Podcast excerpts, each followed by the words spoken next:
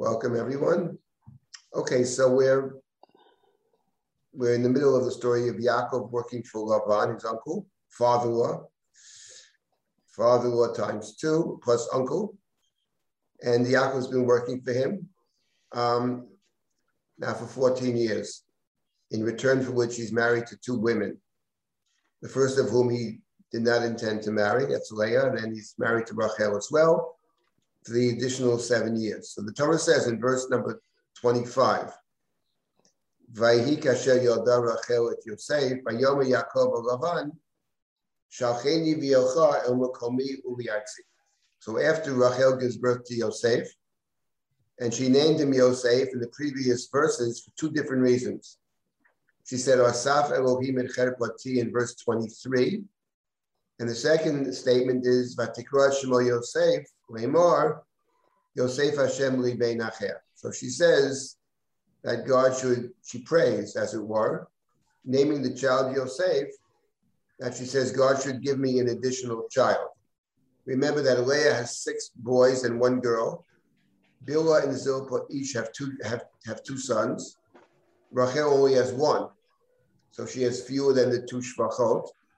So she prays for another child. That's actually a very important point that we'll pick up with later on. But she wants another child. Yosef Hashem li bein. However, as far as she, as soon as she gives birth to Yosef, Yaakov says to Laban, Shalcheni. Shalcheni means free me or send me away. And it's not really clear what he's asking. It's, it's clear that he wants to leave. Um, but does Shalcheni mean give me permission to leave? Either because he thinks he needs permission, he's a member of the house of Lavan, so he needs permission to leave, or is it simply a courtesy? He's, he can leave, but he wants to ask permission. It's nice to leave, nice to ask. Or does Shalcheni mean something else, namely, give me a send off? That is to say, not just permit me to go, but I'm leaving now. It's time to give me some kind of a gift or gifts, some kind of recognition how successful I've been as your worker, etc. Much along the lines of what we find later in the Torah, in the book of Dvarim, in Dvarim chapter 15, where the Torah there speaks of the, of the, of the uh, slave that was sold to you. This is found in Dvarim chapter 15, in verse number 12. If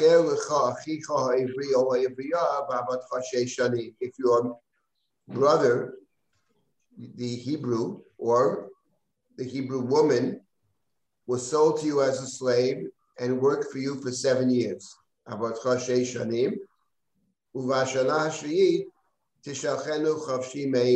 the seventh year,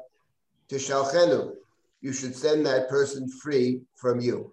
You have to free the slave Torah says at the end, after six years of labor, you have to free the slave. We've seen that earlier in the Torah, in, in Shemot as well.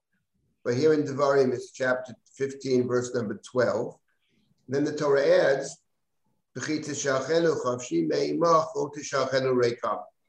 when you send them away, do not send them empty handed. So don't send them with nothing. Don't say you're free. Go ahead. But rather. You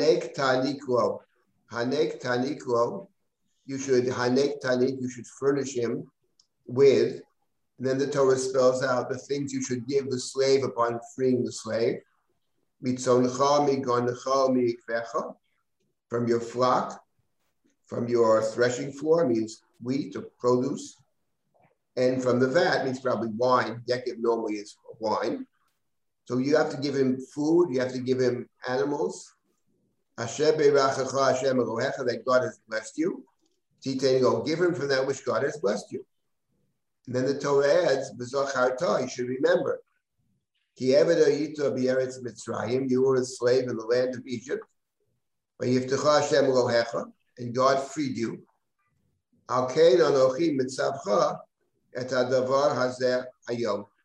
Therefore, I command you to do this thing. A good example of a mitzvah that in doing the mitzvah, we are recalling the story of the Exodus. Perhaps it has a very, it can be read in a number of ways. Uh, one is be kind to the slave. You were slaves yourself. You know how it feels. Or it could, could be even more than that. Namely, when you left Egypt, you left with a lot of possessions. The Egyptians gave you possessions. And as God had predicted in the book of Breshit, when you leave Egypt, slaves that are freed from Mitzrayim, it doesn't say Mitzrayim, but when your slaves are freed, they'll leave with a lot of ruchush, with a lot of possessions. So one can even read the story of the gifts that were given to Israel upon their freedom, leaving the land of Egypt, as a kind of precursor to what the Torah says in Devarim chapter 15, Hanek Tanikro. In either event, you are to recall that you were a slave in the land of Egypt, and therefore, upon freeing the slave, you should give the slave all kinds of gifts. And the Torah doesn't spell out precisely the reason for the gifts, but one could say that if you free the slave, but the slave has no way to make a living, at least not initially. So perhaps in the short run, to tie the slave over, it's one way to understand it. You give the slave materials that will allow the slave to live for some period of time until the slave can find other, other labor. Otherwise, what does it mean to free somebody who can't find a job?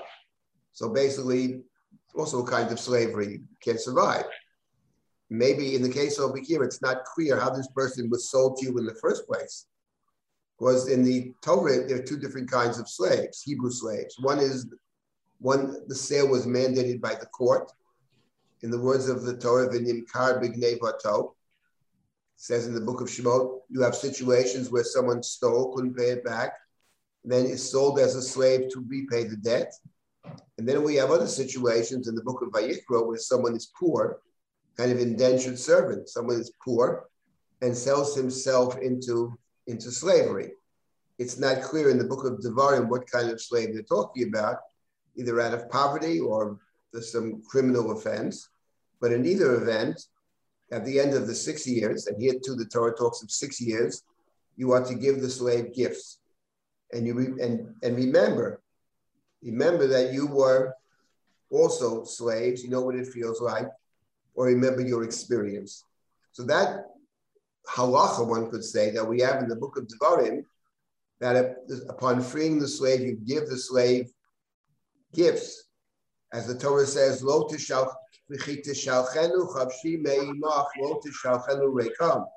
in verse number 13, when you send the slave free, do not send the slave empty, with, with nothing, empty handed.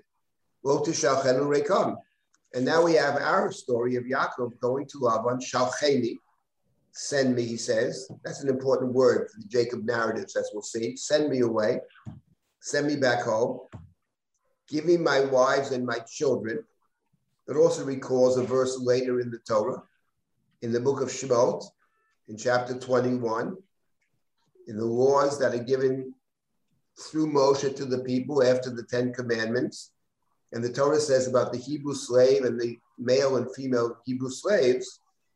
It's a very interesting topic in general, but the Torah says that in Begapo Yavo, Begapo Yetzeh, in Baal Ishahu, Biyatza Ishtoimo. If this slave came, was, was a married man, let's say, for example, and has children, and now the slave is freed after six years, the slave leaves with his family. He leaves with his wife and with his children. There's a different situation if he came with no family and he was given a, a slave woman who produces these babies, the master keeps those. That's what the Torah says in chapter 21. But if he came in as a married man, married children, or whatever, he leaves that way. So over here, it's interesting to, in general, to think about these narratives, to what extent the narratives and to what degree they are to be read in conjunction with the legal sections. Because here we have exactly that case. Yaakov says, I was, I worked for you, avadati. Tanad nashai Give me my wife, my wives, and my children. In this case, I worked for them. They were my wages, so actually they're mine. They were purchased through my work. Notice that in verse number 26, the word avodah, ayin, bet dalid, appears three times. What Jacob is emphasizing is ayin bet dalet, avad, to work, but an eved is also a slave. And one of the questions about Jacob's sojourn in the house of Lavan, which at this point is 14 years, and will end up being 20 years. Interesting question is, was he a worker or was he a slave? In general, it's interesting to look at the Torah itself, the way the Torah portrays at least the, the, the Hebrew slave. Let's leave the non-Hebrew slave out of it. But the Hebrew slave is the Hebrew slave presented to us as a slave, or fundamentally the Torah is moving towards seeing the Hebrew slave not as a slave, but as a worker. And within the Torah itself, one can see a change, I think, perhaps, the way the Torah represents the slave or portrays the slave in the book of Exodus, and then where the Torah portrays the slave in the book of Vayikra. In Vayikra, the slave there is basically a worker. And in Shemot, the slave is a slave. However, the Torah seems to be moving away from slavery. We can put it that way.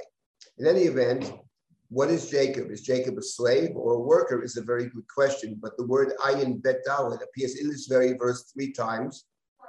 And here's what's very interesting a point that Devora pointed out many years ago about the word Eved in the Jacob narrative. The word Eved in the Jacob narrative appears 14 times, seven and seven. And what she noticed was that it appears seven times before the birth of Joseph, and it appears seven times after the birth of Joseph. And what I noticed, her having said that, was that the 14th time it appears, the 14th time it appears is in the verse that comes up later, chapter 31, where Jacob complains to Lavan about how he's been mistreated. And Jacob says to Lavan, I have worked for you, one might say slaved for you, 14 years for your two daughters and six years for the flock. So the 14th time the word Eved appears is in the verse, I work for you 14 years. Number, the word Abadaticha, Shana is in fact the 14th time it appears. Now, what is the significance of that? Well, we all know, of course, we're not bean counters. But we do know that the number seven is a number that is often used, the same word or the same root, I would say, to accent, to, to, uh, to make a point. And the point is that the word Eved, Jacob, an Eved, he was an Eved for seven years before the 14 years, and he's going to be an Eved the last six years as well, from his perspective. Jacob will say at the end of the 20 years, I was a slave. Now we'll see what that means. I was a slave. I was as opposed to a worker. Because we have to, what is the difference between a worker and a slave? It's a very good question. There's several important differences.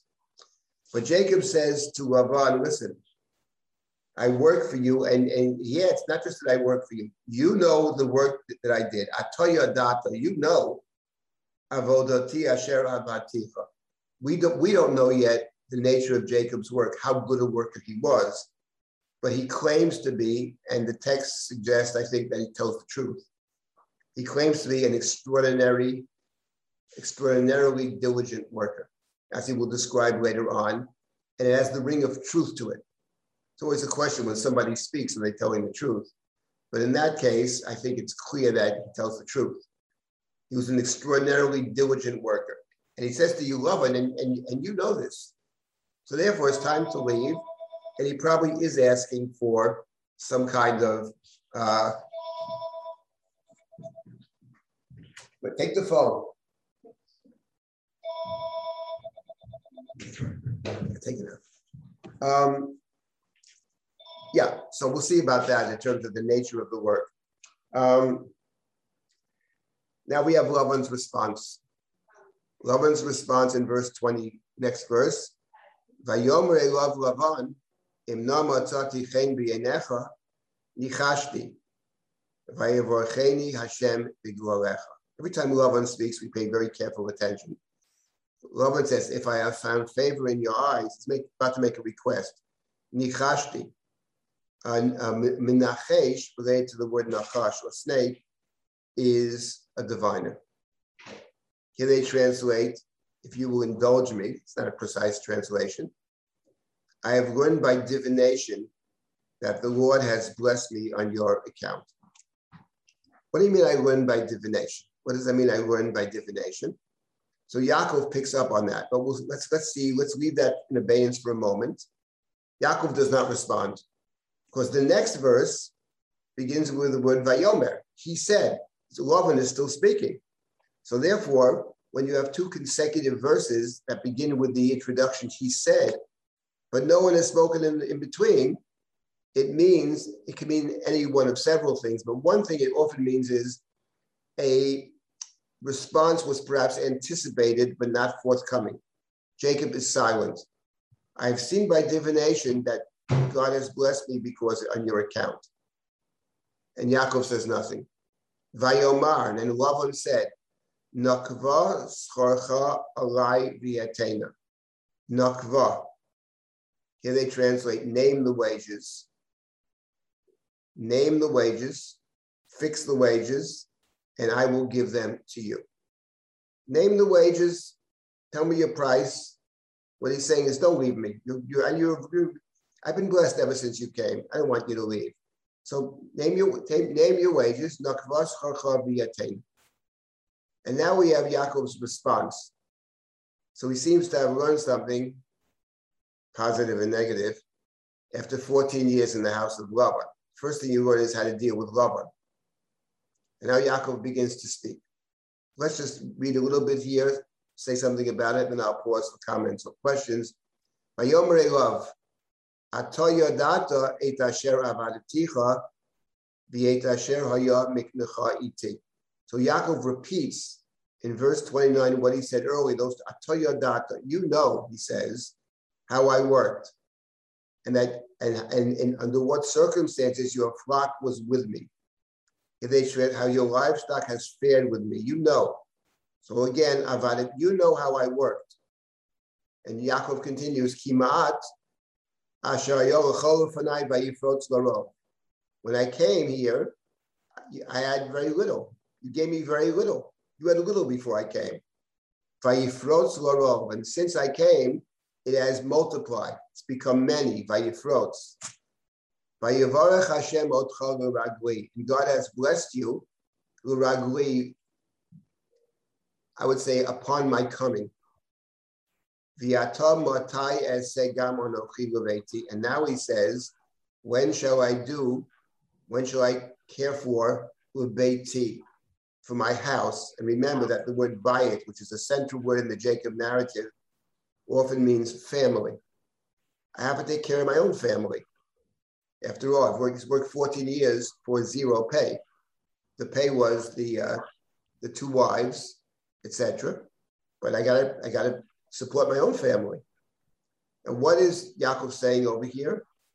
What Yaakov's saying is, what Laban had actually said was, what do you mean I divined and I divined? Divination. And in divination, I realized ever since you came, I've done well. I don't want you to leave. I've divine means there's no relationship between your work and between my wealth. That's what divine means. Because why do you need divination? He's, he's working like crazy. He's a great worker. He's built up your flock through caring for the flock properly and through taking responsibility for it. We don't have to divine to know that. Divine means, I don't, I don't know how it happens. Gee, it's strange, isn't it? You know something? It's a magical thing. You're a good luck charm. Says Yaakov, I'm not a good luck charm. You know how I work. Toya data. When I came, you had very little. Yes, God did bless you, but luragli. It's because I'm working. It's not because nichush. And now, time to work for myself. So he doesn't say, he doesn't respond to how much name the wages. He doesn't say, first point he makes is he addresses the first thing Laban said, that I, through divination, have discovered that you are a source of blessing, as if the work is irrelevant. That's the first thing Yaakov says.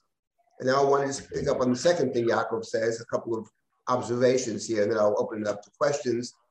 Now Laban says, okay, what shall I give you? In verse number 31, what should I give you?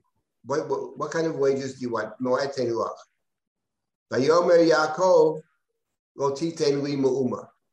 And Jacob says, I don't want you to give me anything. Im taseli adavar hazeh, ashuva ere soncha eshmar. Says Jacob, don't pay me anything, but rather I will return to work for you. He agrees to go back under the following conditions. I will return. I will be the shepherd of your flock. I will watch or guard your possessions. I agree to do that, but under the following conditions. Before we get to the details of the conditions, what, are, what basically is Yaakov saying over here? What Yaakov is saying over here is, listen, you say, what should I give you? In fact, he said initially, there's a very clever play in the Hebrew here. English can't possibly pick it up, but the Hebrew picks it up. I'll get to it in a second. What should I give you? And what Yaakov is saying, let me say what Yaakov is thinking and what, what Yaakov is actually saying. What Yaakov is saying is, if I wait for you to give me something, I already we went down that path 14 years ago. Name your wages. Rachel Bitra Haktana, Rachel, the younger daughter.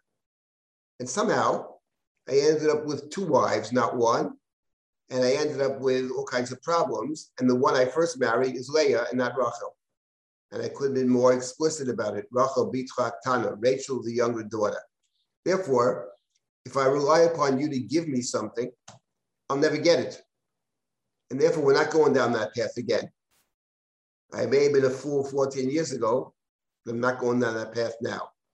You'll give me nothing. Because if you give me, I'll never get it here's the arrangement that I will return to.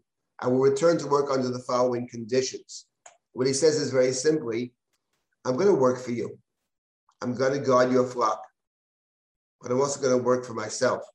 Don't give me anything. I'm going to go back to the flock. The animals that are born, the way the animals normally look, that is, the goats are dark and the sheep are light, are white. And that, that's what's normal in that part of the world. Most of the animals will be that way. And that's your animals. Any animals that have spots or speckles or blemishes or streaks or anything else, or any of the sheep that are not white but are dark, those are mine. That's my conditions. You're not giving me anything. Effectively, I, I'm watching the flock. I'm working for both of us.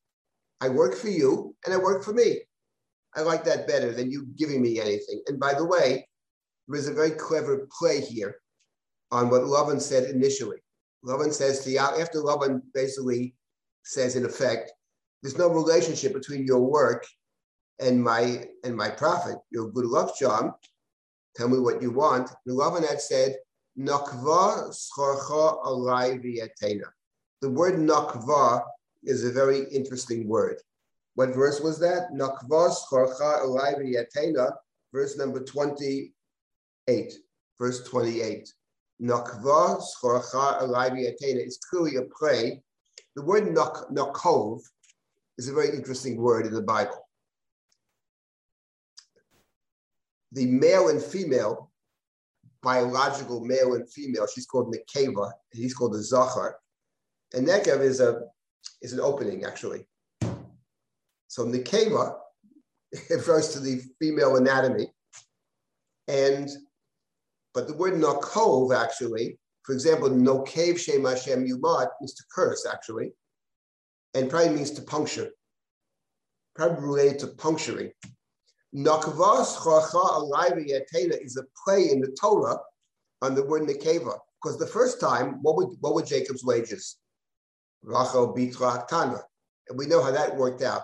When his reward was the daughters of Lavan, or the daughter he wanted of Lavan, we know exactly how that worked. Now, Lavan didn't lie. Lavan said to Jacob, Jacob said, I worked seven years for Rachel Bitra Haktana, and Lavan had said, I'd rather give it to you than anybody else. Lavan never lies, right? Of course, he's the biggest liar. He never actually lies, but it's all lies. So we know how that worked out.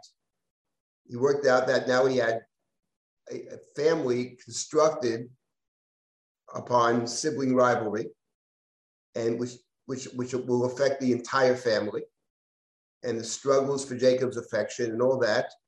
So that's what happened the first time. And what Lavan is saying, I fooled him once, I fooled him twice. That's the skorcha So the Torah recalls for us, in case we could miss it, that first situation. Jacob is not going down that path again. The question about Yaakov is, and he's going to do the story of the speckled and the spotted. We'll get to that in a, in a little while. But the question one can ask over here actually is thinking about it retrospectively. When Yaakov goes to Lavan and sends and says, I worked for you for 14 years, send me away, shalcheni, send me away. And he says it after Joseph is born. And as I think I mentioned at the end of last week, uh, from his perspective, his mission accomplished. He came to get a wife, and the wife is to produce a child who is could be covenantal, not like Esau's wives. Esau marries Canaanite women. So they, those children will be half Canaanites. That's out. Yaakov now has the child that he had, had come for, Rachel's, Rachel's son. So Yaakov says, mission accomplished, shalcheni. But something happened in between the shalcheni and Jacob leaving, which is six years later, and he leaves on, with great difficulty. He's pushed out, as it were. So how do we understand that? Is that part of Jacob's plan? Or does Lavan make him an offer and Jacob sees a financial opportunity? Or was this in the works the entire time? It's very hard to tell. But what is clear is that we, the reader, upon seeing Jacob say Shalcheni, assume Jacob's going to leave because he came for a reason, go back home, you took a vow, and somehow he gets caught. He's there for another six years, and these six years, he becomes a wealthy person. On the other hand, he's now in danger at the end of the six years. So that's a question about Yaakov. Is Yaakov really on point in terms of his mission? Or is Yaakov seduced by the opportunity? He sees an opportunity to, to uh, become wealthy and maybe an opportunity to pay back Lavan for the unfair way in which Lavan has treated him. I think in the Chumash you can't actually tell, but he makes Lavan an offer that Lavan can't refuse because it looks too good to be. I mean, it looks too good to be true, and maybe Lavan's even suspicious but Lavan falls for it, and we'll see what Yaakov does. Okay, before we continue with the speckled and spotted, are there any comments or questions? Uh, feel free to raise your hand physically or uh, yes, or Rabbi. Yes. Yep. When when you were making the point about whether the avoda was enslavement or or just labor, um, I think it's helpful to to compare that there's another situation in the Torah where a son-in-law needs to ask his father-in-law for permission to leave, or rather wants to leave his father-in-law. And the contrast is so clear that ya- uh, that Yaakov says to Lavan, Shalcheni v'elcha, the same way Moshe has to say to Paro, Shalach ami. But when Moshe has to leave Yitro, he just says to him, Elchana v'ashuva elachai. That the, you can see the difference in the relationship yeah, what's uh, I agree there are differences. What do you um what is that that the that that Yaakov felt that he was up that he needed to be released. He needed to be the, the shalach is when someone is enslaving someone else, you have to say shalcheni, just like right. Moshe says to Paro, shalach ami. Right, right. Clearly, clearly yeah, sure. Moshe didn't feel that way with Yitro. He, he wasn't, right. I mean, there was no question that he wasn't, but I'm just saying it, it reinforces the fact that he felt that it was some kind of servitude involved. That he couldn't okay. just say right. to him, Ashuva Elcha El Avi, or, you know, I want to go back to Canaan. Just, I'm just letting you know that, you know, I'd like to leave. That he feels like he has to be released from some kind of bondage. Right. It's true that, I mean, that's a good point. I mean, the truth of the matter is that in the case of Yitro, uh, believe it's chapter four, um, he does promise to come back. He says, I, I want to go. Sounds like he says, I want to, I'm taking a trip to see my relatives. That's what it sounds like. Um, of course, the, we, the reader, understand that that is not actually the truth. I mean, he doesn't he doesn't tell him the truth. In the case of Yitro, he's not going to see his relatives if they're still alive. He's going to free the people from Mitzrayim. And in point of fact, it would appear that he had no intention whatsoever of ever seeing Yitro again, as much as he may love Yitro, which he does. Because not only does he not see Yitro again, he also leaves his wife and children behind. That's another contrast. Yaakov says, I want to leave with my wife and with, with my, with, give, give me my, my family. I want to leave with my family. Moshe, Moshe actually has no intention of leaving with his family. Moshe does go down with Tzipora, but actually, uh, Moshe, it would appear is off to the land of Canaan without the wife and the, and the, and the, and the children. So there is, your point is well taken. I just wanted to add that in the case of Moshe and Yitro, there is a sense where Moshe leaves, he's going to leave Yitro, not because he doesn't love Yitro, he does love him, and he's probably the only person that Moshe loves. Uh, but he has, but his his mission takes him elsewhere. And that's the story of Moshe and Yitro. It's a very powerful story. His mission takes him elsewhere. And when your mission takes you someplace, that's where you got to go. We have no choice if we em- embrace our mission and it has all kinds of implications for people around us. In the case of Moshe, it means leaving the one person you actually care for, not just care for. I would say he sees Yitro maybe as a, as a kind of Rebbe. He, he learned from Yitro was a priest. He learned from Yitro. Yitro and Moshe share a love of justice. Yitro was going to help them later with setting up a system, but he leaves him. But for sure, you're correct about this. For sure, that is, it's different. It's not about Yitro wants him to stay. Yitro's, I mean, they kindred spirits, but he just mission takes him elsewhere. In the case of Lavan, and your point is well taken for another reason, because the parallels between the, the experience in the house of Lavan and the experience in Egypt are clear. They're, they're parallel stories. As we'll, we, have talked about that many times, and we'll see it again. They're abs- and the, the one the one who recognized this, of course, is that the story of Lavan, Jacob in the house of Lavan, and Israel in Egypt are actually parallel stories all kinds of parallel language was, of course, the Passover Haggadah. That's how we start the drasha of the Haggadah, the Seder. Go and see what Jacob, what happened to uh, how Lavan mistreated Jacob. Lavan is worse than Pharaoh, but saying worse than means they're similar. So they, this is another good example of the Shalcheni, which is another parallel between the experience in the house of Lavan and the Israel in Egypt. Yeah, that's a good point, an important point.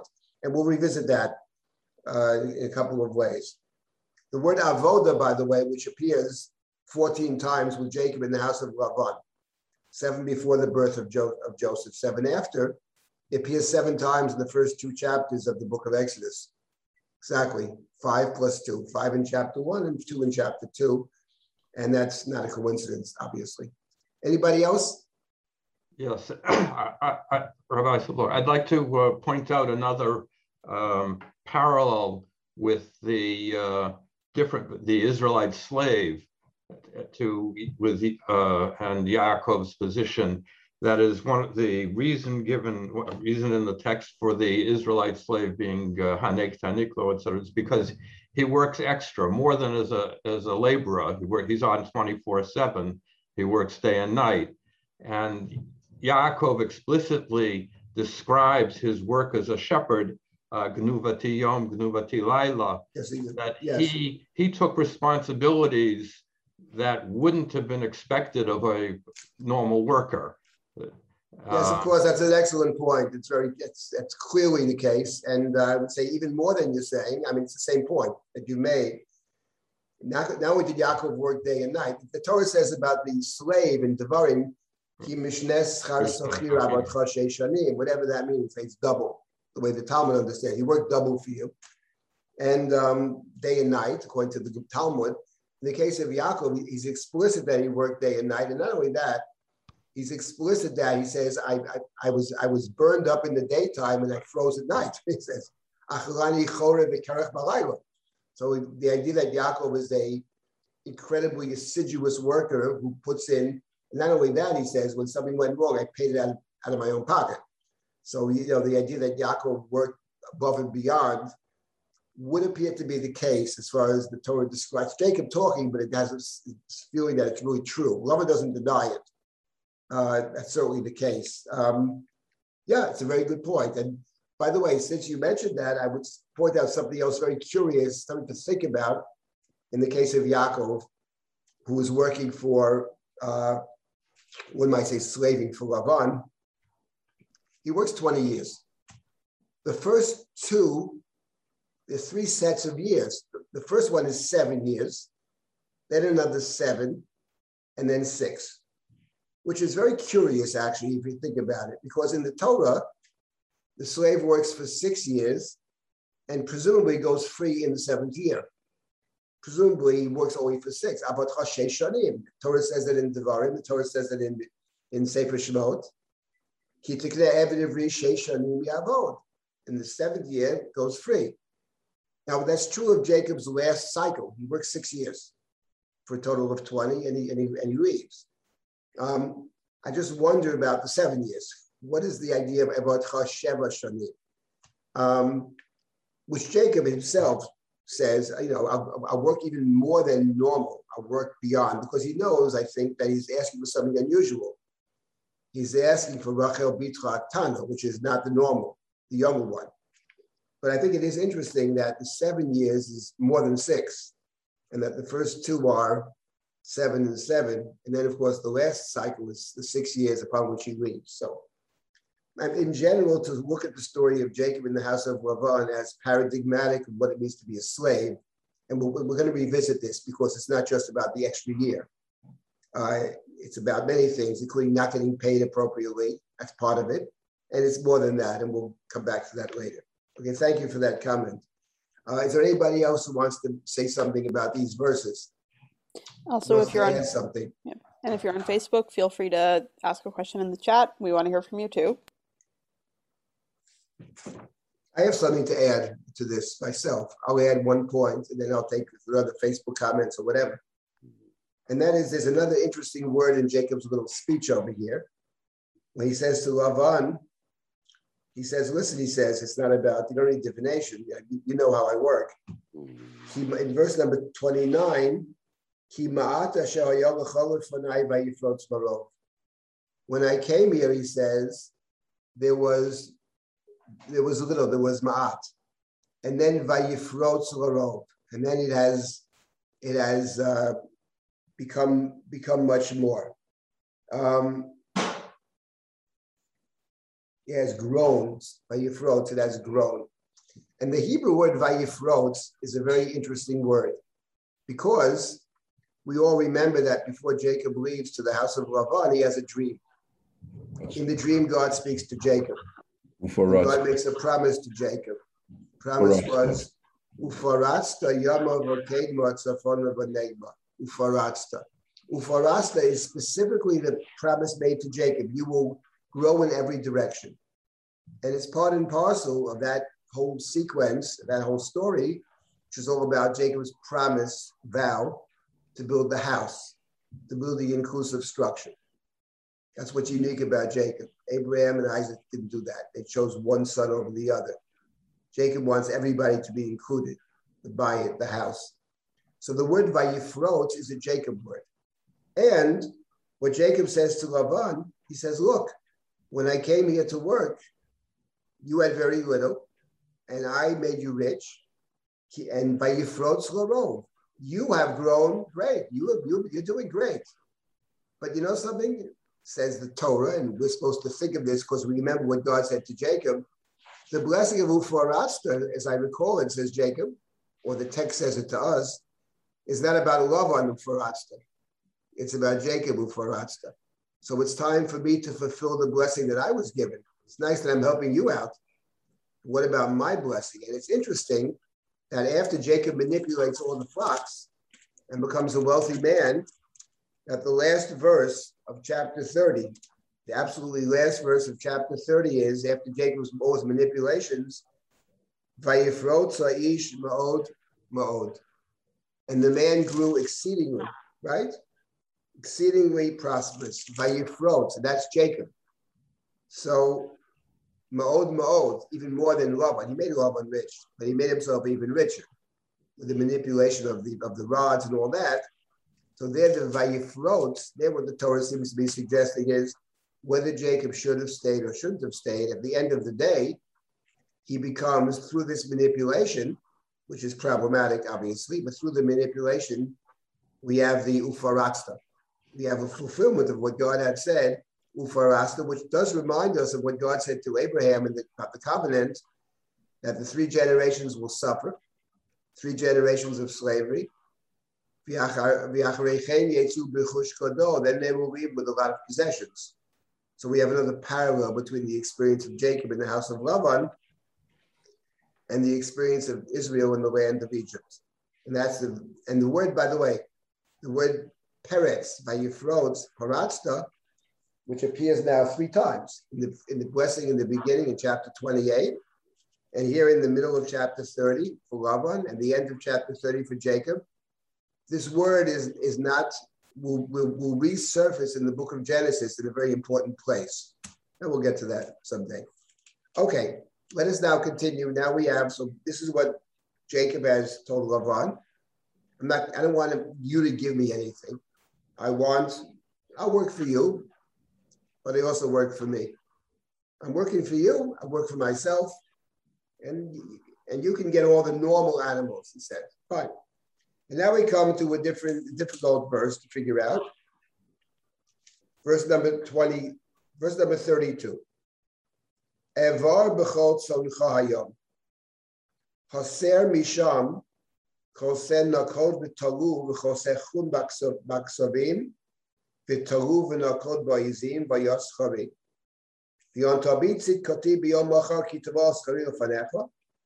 Kol asher einenu nakod ba'izim v'chun baksavim ganuv v'uiting. So Jacob says, here's what we'll do. Now here there's a question. Let me pass through your flock. Hoser, here they translate Hoser, removing.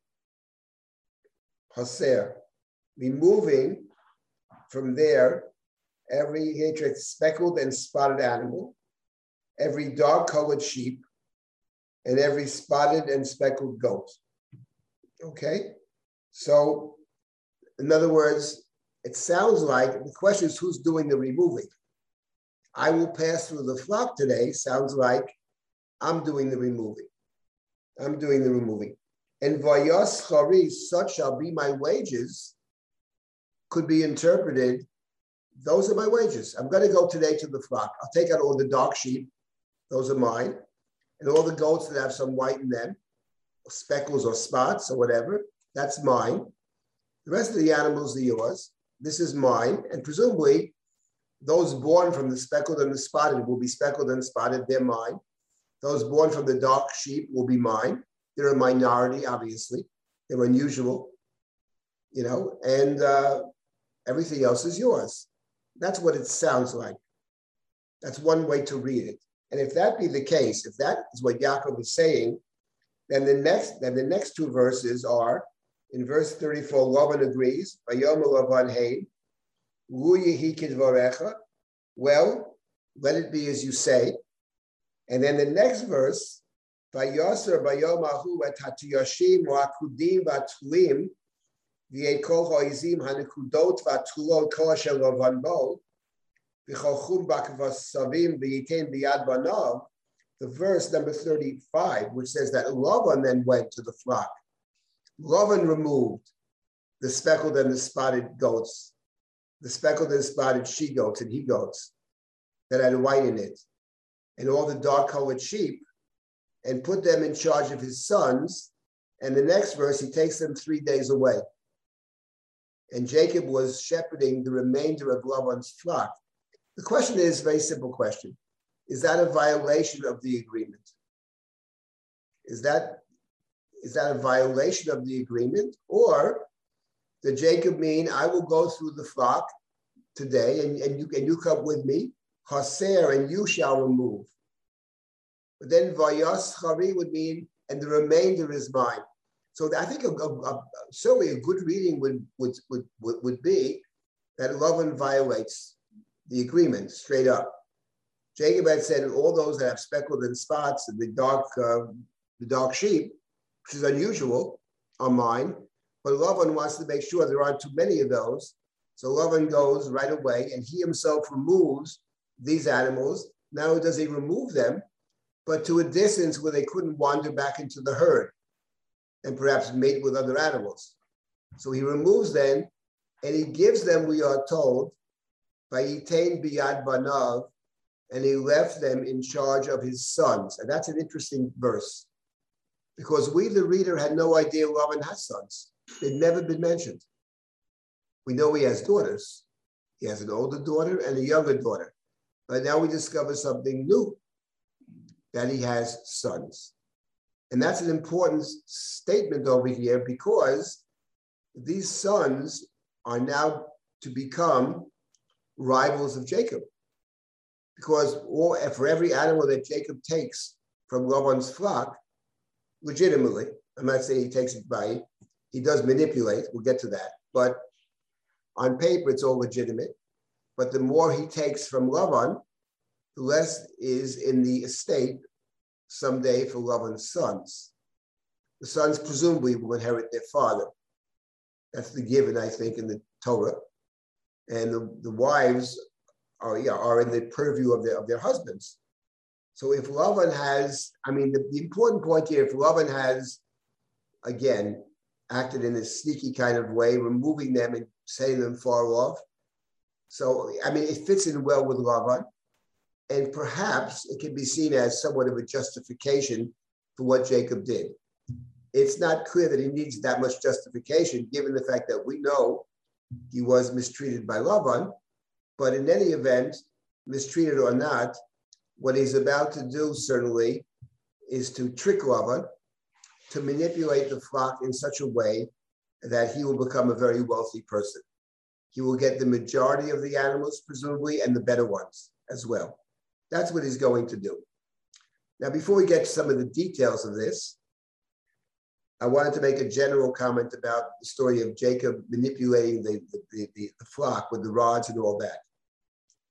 And simply to make a, point that the story of Jacob's accumulation of wealth in the house of Laban, which is the subject of the remainder of chapter 30, is also the subject of the first part of chapter 31.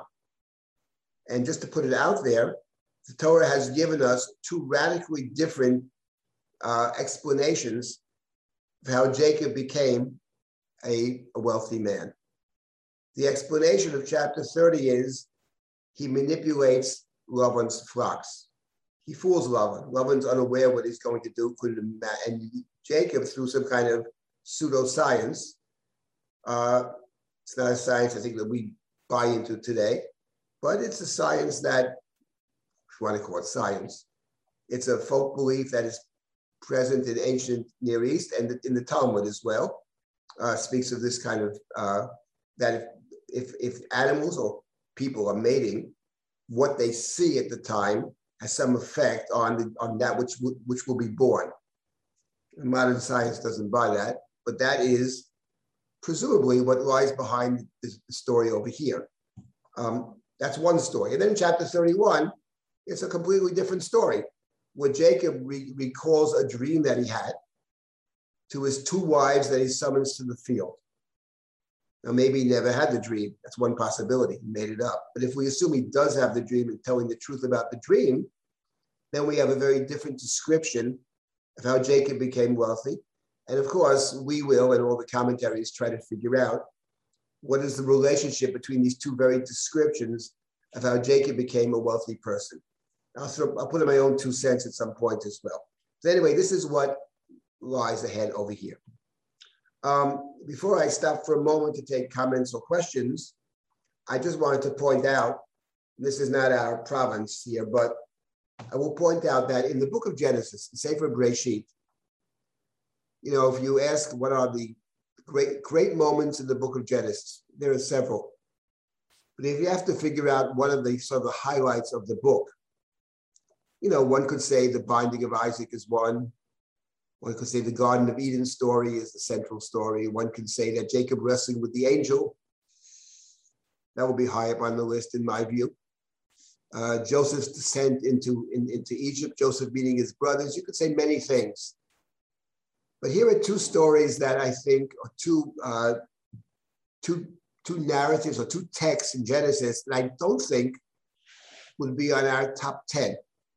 One is Jacob manipulating the rods of the speckled and the spotted and the striped animals. That's one story.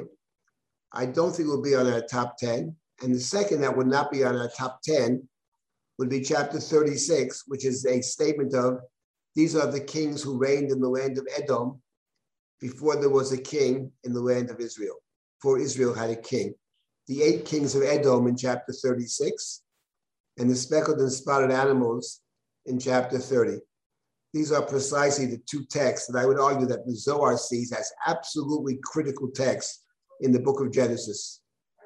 Now, part, part of it may be that the Kabbalists like to pick on the most insignificant to find the greatest significance whatever the whatever it is. But it is interesting to note that these two texts, the story over here of Jacob with the speckled and the spotted animals, for the Zohar, great Kabbalistic work, is a central, centrally important text, as of course are the kings of Edom. So we're not studying the Zohar. Not that that's my field of expertise anyway, but I do co-teach the Zohar with the Professor Berman. We've done that on many occasions. And it's quite interesting that they're picking up on something here. But leaving that aside, just a point of information. Okay, before we just continue with this, finish the chapter, does anybody have any comments to this point? I believe I saw a comment in chat from Yep. uh, Gail. Do you want to elaborate on on it?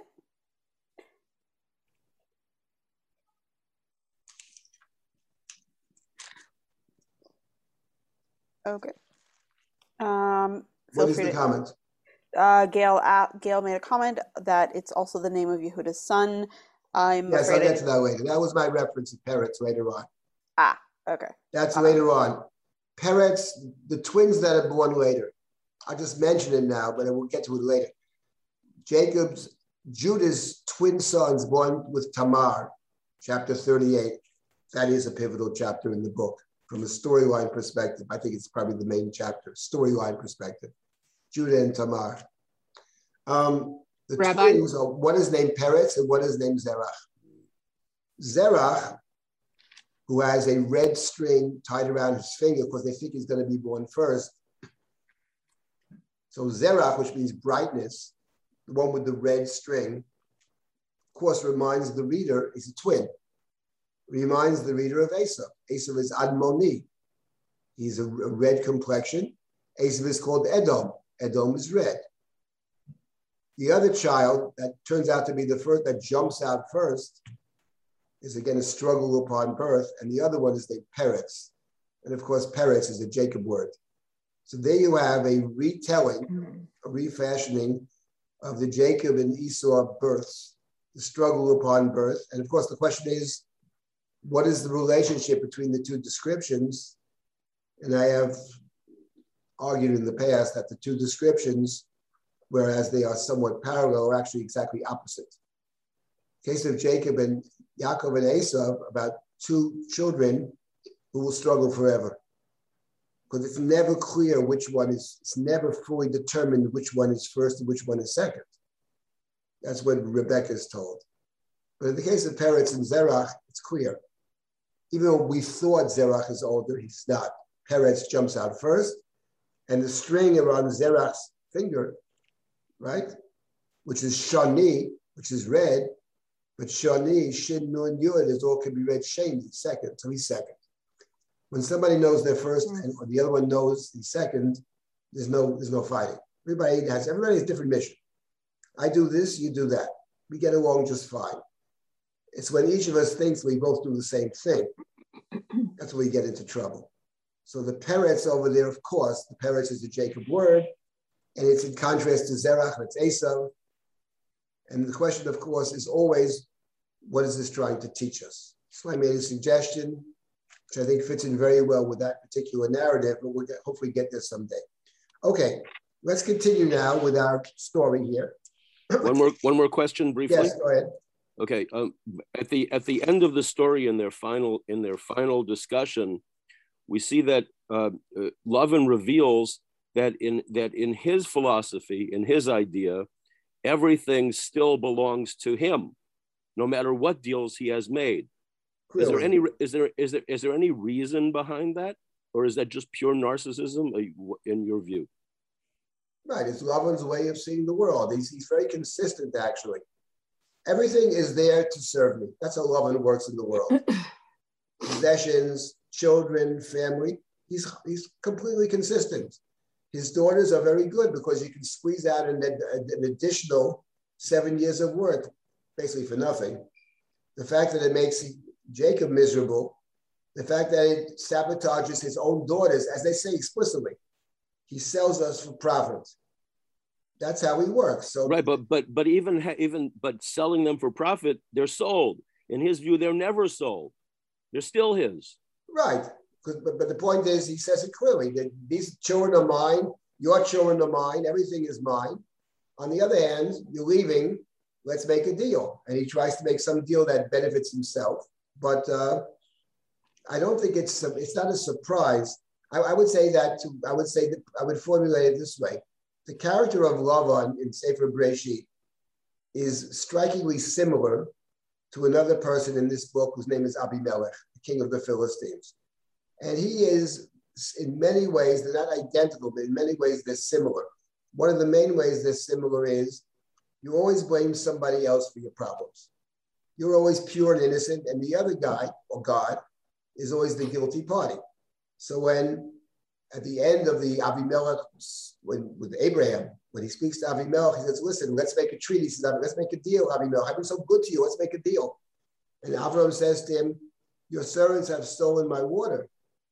And Avimelech has the three-part answer: "I know nothing about it.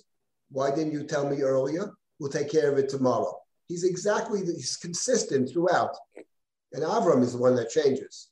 Avram takes responsibility, but Abimelech is the same guy. We don't really care about him. He's a foil. But Lavan is the same way. Lavan is the person that Jacob doesn't want to be, basically. At the end of the day, after he leaves Lavan, and we'll see this, he can say, that's not my place. Lavan Garti, it's not for me. Lavan is Lavan. He's never going to change. I don't want to live that way. And that's what he is. So there are no surprises. It's, of course, he's completely consistent. And he's very dangerous, especially for Yaakov, because it's easy to buy into that way of thinking. So easy. So, but we'll get to that later on. Your the final confrontation of the two of them at the end of chapter 31, which is very interesting. And we'll get we'll get there. Okay, let's. Uh, I, can't, I can't help. I can't help wondering if it's not related to his name. If his name is not giving a foreshadowing. I think like, it is related to the name. Like a whiting out. Well. A whiting out. There's no detail. There's no detail, so there is no. Right. There are White, no boundaries. Also, purity. Big day love. By the way, I mentioned the Zohar before. There's something else interesting about the Zohar, which is this. The Zohar has places enormous emphasis upon colors. And what you have with Jacob, the reason Yaakov is one of the many interesting characters, his two main enemies, of course, one is Edom, which is red, and the other is Lavan, which is white. And here, actually, in this story of the speckled and the spotted, the Torah plays with the white, kosher, lavan, both, and it even throws in a third color, which is brownish or chum. So the Torah plays with the colors, and whichever way the Zohar takes it, that's my area, not my area of expertise, but it's clear that they're seeing in the story of these rods and the spots and the speckles and the colors, they're something which the Zohar is attracted to and takes in many interesting directions. Maybe we'll touch upon a couple of them, but not now. Okay, let, us let's, let's see if we can just finish up our chapter here. Um, yeah. Okay. So um, fine. So now what, Yaakov is going to do this manipulation over here. So after Lavan, let's presume that Lavan misbehaves already by taking these animals away, because presumably, unless one speaks of kind of recessive genes or something, the chances that there will be very many speckled and spotted animals or dark sheep is unlikely. So basically, Jacob had suggested to Laban an arrangement whereby Laban has the upper hand, let's say 80% to Laban and 20% to Jacob, but Laban's not interested in 80 and 20. He's more interested in 100 and zero. So he takes all these animals away. So where the speckled and the spot's going to come from? Where the dark sheep going to come from? They're three days away. okay. Now let's see. So now it says, now we're up to verse number 37. So now we have the following story how Jacob manipulates the flocks. Let's leave our present understanding of science out of it. And we'll, we'll get to this later. There's some who, who, try to explain it not with science at all. We'll get to that later on. It's some interesting possibilities here. But Jacob took, these are three kinds of, of wood, almond, plain wood, lach luz armon. It's interesting, the very name itself of the word armon, what we translate armon, plain wood, but the word armon Within the word Armon, of course, we have the word Ayin Reish Mem, Arum.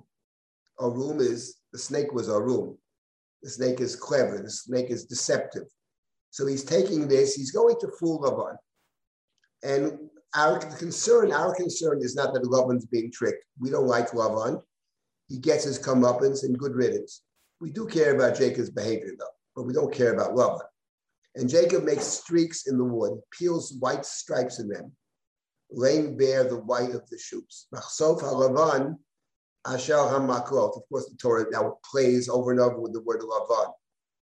He's going to out, out he's going to outsmart Lavan actually by exposing Lavan. Exposes Lavan to give Lavan his comeuppance. And then it says he places these rods by Yatseget HaMakot Asher Pitzeo Paratim B'shikatot HaMayim Asher Tavona Hatzon V'shtot L'nochach Hatzon so he places these receptacles, uh, these rods, by the troughs that the codes come to drink from when they're mating, by yechamna, from the word cham or heat, when they're in heat.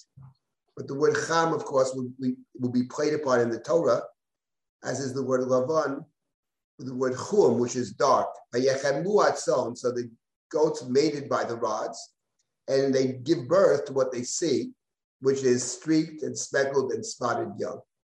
Okay. By the way, as an aside, the uh, the mating takes place. It's interesting by the troughs, by the water, right?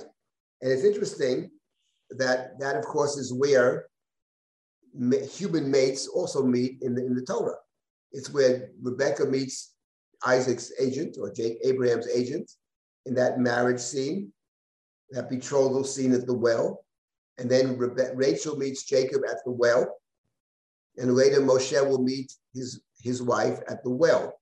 So the point is that the Torah has not just the humans meeting at the well, but here it has the animals meeting at the well also.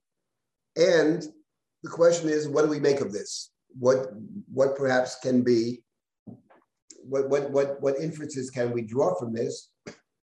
And to me, one thing I want to put out there to think about is the following. We remember in the beginning of chapter 30, Rachel says to Yaakov, Havali banim, give me children or else I'll die. Havali banim, b'yamayin meit anoch. He says, Jacob, what am I, God? What, what, what can I do? I mean, he gets angry at her. He's angry. And her point seems to be, okay, maybe she thinks you can manipulate God. That is possible. Maybe she believes that. She's Lavan's daughter. Or maybe she's saying something else. You do a pretty good job manipulating God when it serves your own purposes. You're pretty good at stealing blessings. Steal one for me. And what's interesting is that over here, you do see Jacob manipulating the animals to produce certain kinds of animals. We do see him manipulating at the well to produce the speckled and the spotted. And I'm wondering whether the parallel between the animals meeting at the well and the humans meeting at the well, including Jacob and Rachel, that the Torah doesn't intend for us to looking back at, at the Rachel story, not that she's justified necessarily in what she said, but to raise some questions about Yaakov. He seems to be awfully assiduous here and highly energetic in producing these animals, whereas when it came to his, his, his suffering wife, he dismisses her out of hand and he, not only that, he gets angry to boot, which is why, of course, the Midrashim faults him and Rashi faults him. But you got to wonder about it. I wonder whether the two stories should be read, should be read together. In any event, so Jacob, this is with the speckled and the spotted. These are the goats. As far as the sheep are concerned, he deals with them differently. It's in verse number 40. Haksavim Mifrid Yaakov. He deals with them separately. He puts the, he faces the sheep, right, which are white. He has them facing uh, the animals that have a code, which have spots in them, streaks or spots, and also the dark colored animals. So he produces for himself by Yoshet Lo, he places or produces all kinds of wordplay over here. By Yoshet, to place. But the word lishtot is to drink. V'lo shatam al lavan. In other words, the, the, the convoluted language maybe is emblematic of Jacob's manipulations, of his cleverness over here to manipulate in some very clever way the flocks of Lavan to produce at the end of the day exactly what he had suggested. And not only that, in verse 41, we're told more than that. It's not just the number of the animals, which is surprising, it's the quality. Because in verse 41, the Torah distinguishes between the strong ones and the weaker ones. Right. When the sturdy animals, makusharot, were mating, Jacob places the, the rods. However, in 42, when the weaker animals, hatifat son lo yosim, atufim lulavan, the akshurim Yaakov. So the weaker ones were Lavans, and the stronger ones were Jacob. So he manipulated in two senses: the numbers, but also the quality. And out of all this, by Yifrot Saish Ma'od Ma'od, Jacob becomes uh, grows exceedingly, and he has presumably he sells the animals, he bargains them or whatever. He has many flocks, shfachot avodim, male and female slaves, gimalim v'chamorim. He Rabbi has become Silber. independently wealthy. Rabbi Silber. Yes. What, what she's interested in is in biniyah of family, and that's what livnot and biniyah. Whereas he's interested in the monetary because this does not make the animal better tasting or better commodity for food. Uh, so it's it's like not for biniyah for the family, which is a fault of Yaakov. Well, yes, I would say the following: that there's no question that, I mean, that's the whole point of the Lavan story. The, the point of the Lavan story, the, the larger point, Lavan is somebody that everybody is everybody from Lavan's perspective is a is is a is a is a commodity. Lavan doesn't bother us. We, he is what he is. But the fact of the matter is that into Jacob's own family, we had similar things. Jacob himself is traded. Come to me tonight. I have rented you out for the night. So, as we discussed. So that's the real danger here. The danger here is that the danger is you can become like Lavan. And the larger question is, why is Jacob even here altogether? Several years ago, he went to Lavan and said, I want to leave. I, I came for a reason. I have my, it's after Joseph is born. I have my family, time to go back home. And he's, he is, one might say, coaxed by or seduced by the potential profit. And now he's very wealthy. Now he has all kinds of animals, etc. But what about his promise to return? And not only that, but suddenly this manipulation, as the manipulation he did back in the land of Canaan with the blessing and the birthright, and now he's actually in danger because it has not gone unnoticed, not only that Jacob is wealthy, but how he became wealthy. He manipulated the flocks. And if you just continue one or two more verses, we have the next chapter 31, the next verse. Lavan. Let's take a couple of verses. Jacob hears the words of Lavan's sons saying, Lakach Yaakov asher He took that which belonged to our father.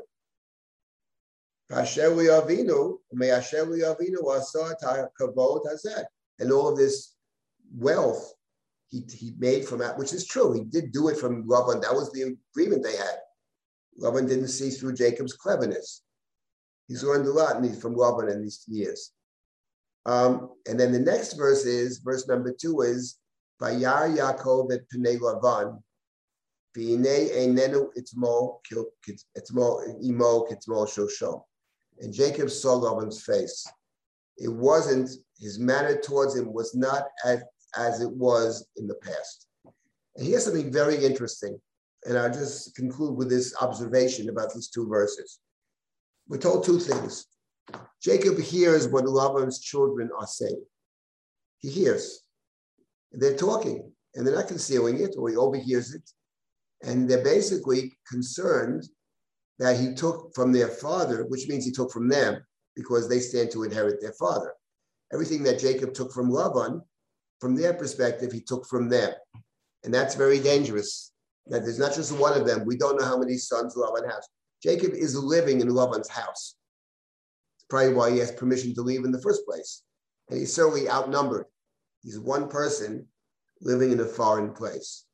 And he hears Laban's sons talking. But in verse number two, which is striking, he sees Laban's face. He's not looking at him the same way. And the point is, he doesn't hear what Laban says because Laban isn't talking. Laban doesn't speak, but he detects, he sees his face. And here, this verse is interesting not only because it contrasts with verse number one, but here the Torah is setting up something important for the future the idea of seeing somebody's face. Isn't this exactly like Yosef and the Sar HaOfim and the Sar HaMashkim? That's the same thing when he sees their faces. It yes, says, that's true. Joseph sees their faces in chapter 40. But what I had in mind was before you get to chapter 40, I had two other stories in mind. The story I had in mind was Jacob seeing the face of, the, of this divine or person who wrestles with him, and Jacob seeing the face of Esau.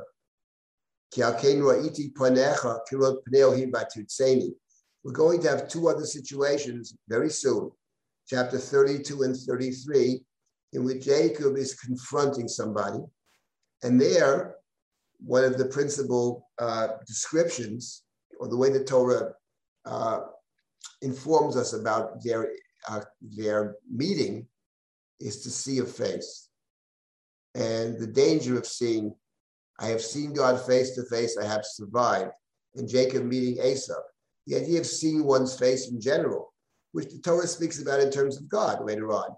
Three times a year you shall see God's face, right? Or one might even say the binding of Isaac. In the binding of Isaac, the place is called the place in which God, from which God sees, which today is known as the place in which God is seen. So we, we have to, this is a very important uh, phrase over here. It's very striking actually, because it contrasts with verse number one. Lavan is someone you don't know what he's actually thinking because he doesn't tell you what he's thinking. And even when he does speak, you can never exactly figure out what he has in mind. So, did Lavan suspect Yaakov in the first place? When he said, Would this be as you say? And then he takes those animals away. He probably, he basically, Yaakov has some trick up his sleeve, but he can't quite figure out what it is.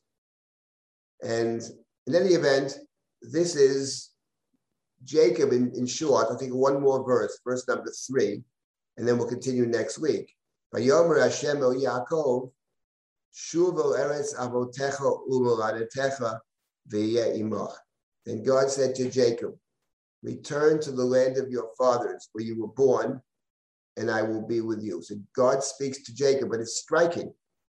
What might say that Jacob hears God's voice in verse number three, after verse number one and two, where he discovers that he's in danger from his cousins, and he's also in danger from his father-in-law and his uncle.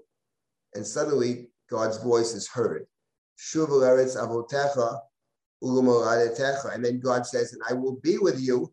And we recall what God said when Jacob had the dream. I will protect you. I won't abandon you. And we said, abandon. I'm going for two weeks to my, to my uncle. But now we understand it. He's in danger.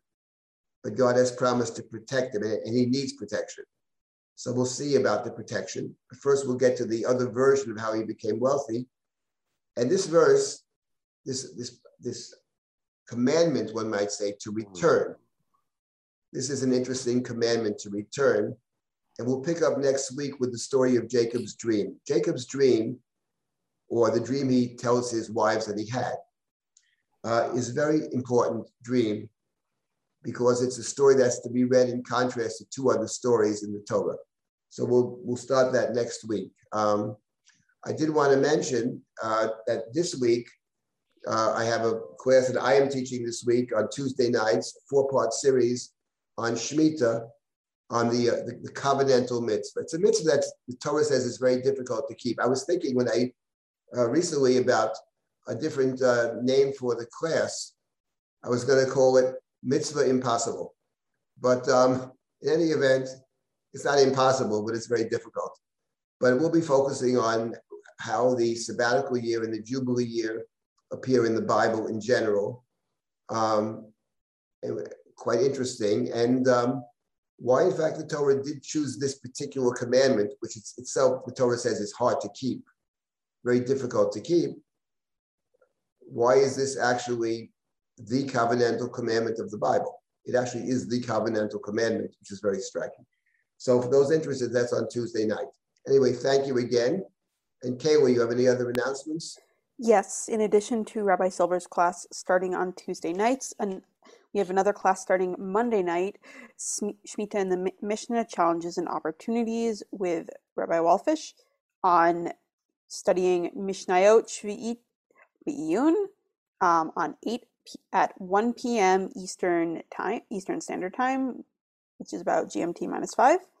And if you want more Shemitah, give it a check. I want to say one thing about Rabbi Walfish's class. Let me say, first of all, a disclaimer. He is my uh, brother-in-law. Let's start with that.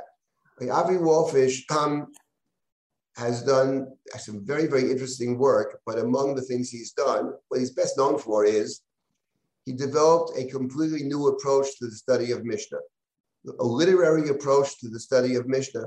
He's the one who actually developed that, and he's the world's expert on the literary approach to the study of Mishnah.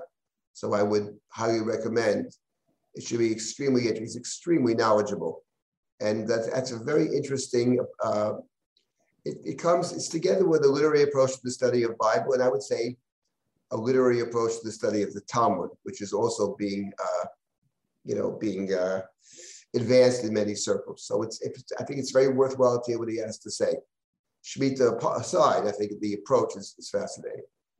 Okay, thank you again for participation. Looking forward to learning with you, all of you again. Thank you. Thank you. Have a Chag Sameach. Chag Sameach. Chanukah Sameach.